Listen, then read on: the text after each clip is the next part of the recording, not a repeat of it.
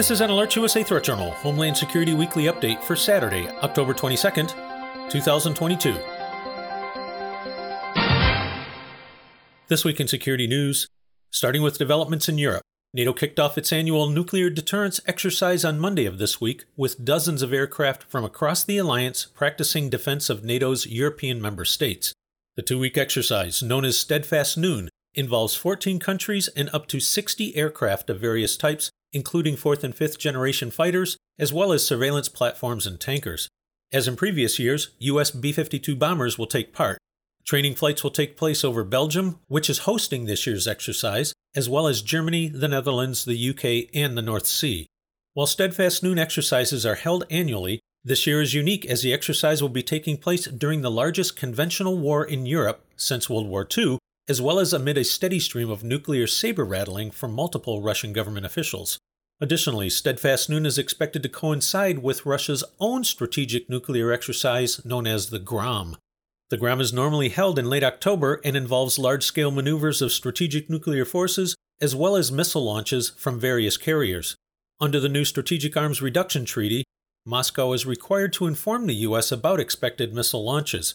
However, according to Pentagon spokesman Brigadier General Pat Ryder, we do know that, based on past precedent, the exercise will likely happen soon, but there are no notifications at this time. On Thursday, the Pentagon confirmed their assessment that Iranian military personnel are on the ground in Crimea assisting Russia in conducting drone operations.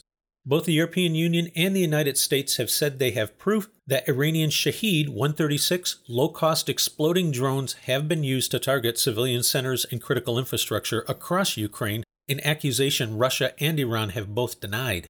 Curiously, when Ukraine invited UN representatives to examine the wreckage of drones that have been shot down, Russian UN diplomat Dmitry Polyansky said that the UN does not have the mandate to carry out such an investigation and that a UN probe would force Russia to reassess their collaboration with the international organization. Also, this week, during a press conference at NATO headquarters in Brussels, NATO Secretary General Jens Stoltenberg told visiting Swedish Prime Minister Ulf Kristersson that should Sweden or Finland come under any form of pressure as the gears turn in the membership process, it is inconceivable that allies would not act. Listeners will recall that Russia has previously threatened both Sweden and Finland if they were to join NATO. Here's Secretary Stoltenberg. Prime Minister Kristersson, uh, kjære Ulf, uh, velkommen til uh, NATO. Congratulations on your election and welcome to the NATO headquarters. I really appreciate that you are here just three days after taking office. This shows your long-standing uh, commitment and support for Sweden's uh, membership in NATO.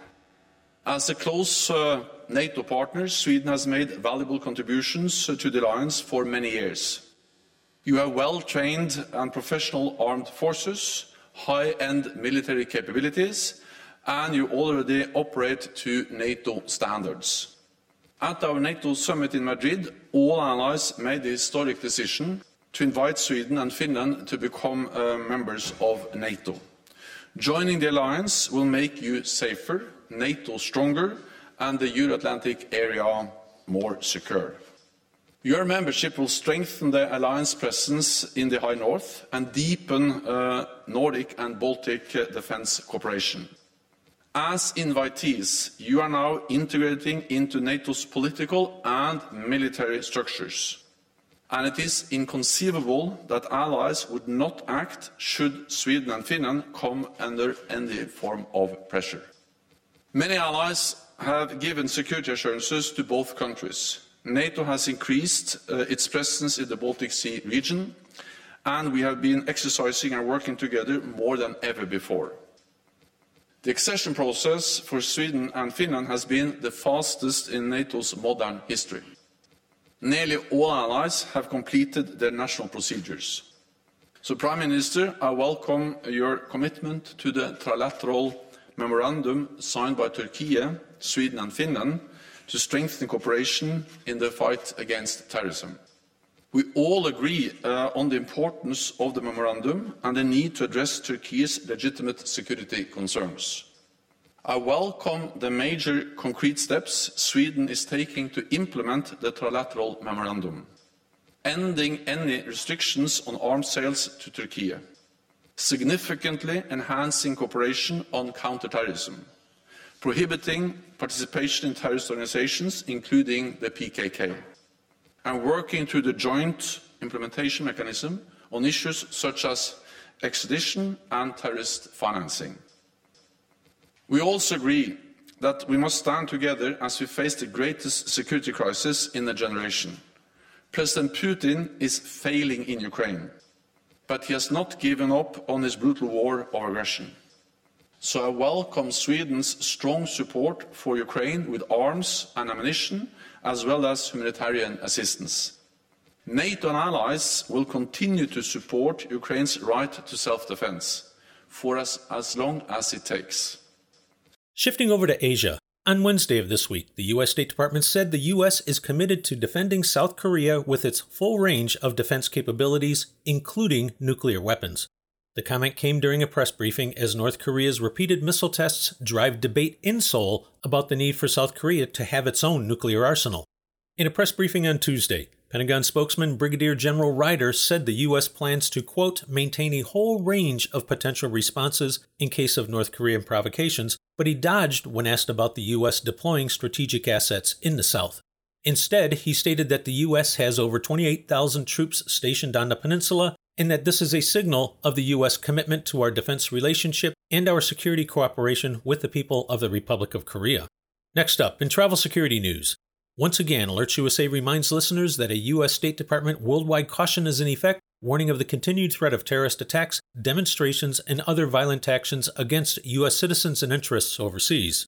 According to the cautionary statement, current information suggests that terrorist organizations continue to plan terrorist attacks against U.S. interests in multiple regions around the globe. These attacks may employ a wide variety of tactics to include suicide operations, assassinations, kidnappings, hijackings, and bombings. With this in mind, those listeners planning travel abroad should set aside time to bolster the safety and security aspects of your trip. At a minimum, Alerts USA strongly recommends checking out the U.S. State Department's travel website as well as that of the CDC for safety, security, and health considerations for your destination, as well as for the latest evolving international travel regulations. In addition to U.S. government travel guidance, Alerts USA also recommends taking a few minutes to visit the equivalent websites of the Canadian, Australian, and British governments to see the travel guidance that those nations are providing to their citizens, as security analysis and assessments often vary. Links to those foreign government sites can be found in the weekly Threat Journal email newsletter.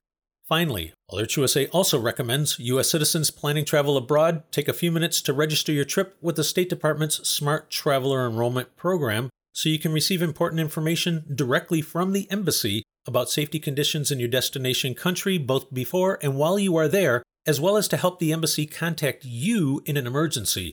All this stuff is easy, it's free, and could potentially save your life if you simply avail yourself of these resources. You can find more on each of the stories in this report in the latest issue of the Threat Journal email newsletter. Take a moment and visit threatjournal.com to sign up. The publication is free, and a copy of this week's issue will be immediately sent to you via email. If you would like to receive Homeland Security related threat and incident alerts on your mobile device, visit alertsusa.com.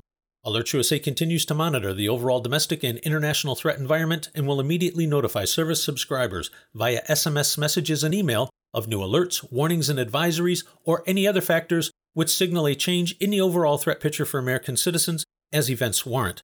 This has been an Alert USA Threat Journal Homeland Security Weekly Update for Saturday, October 22nd, 2022.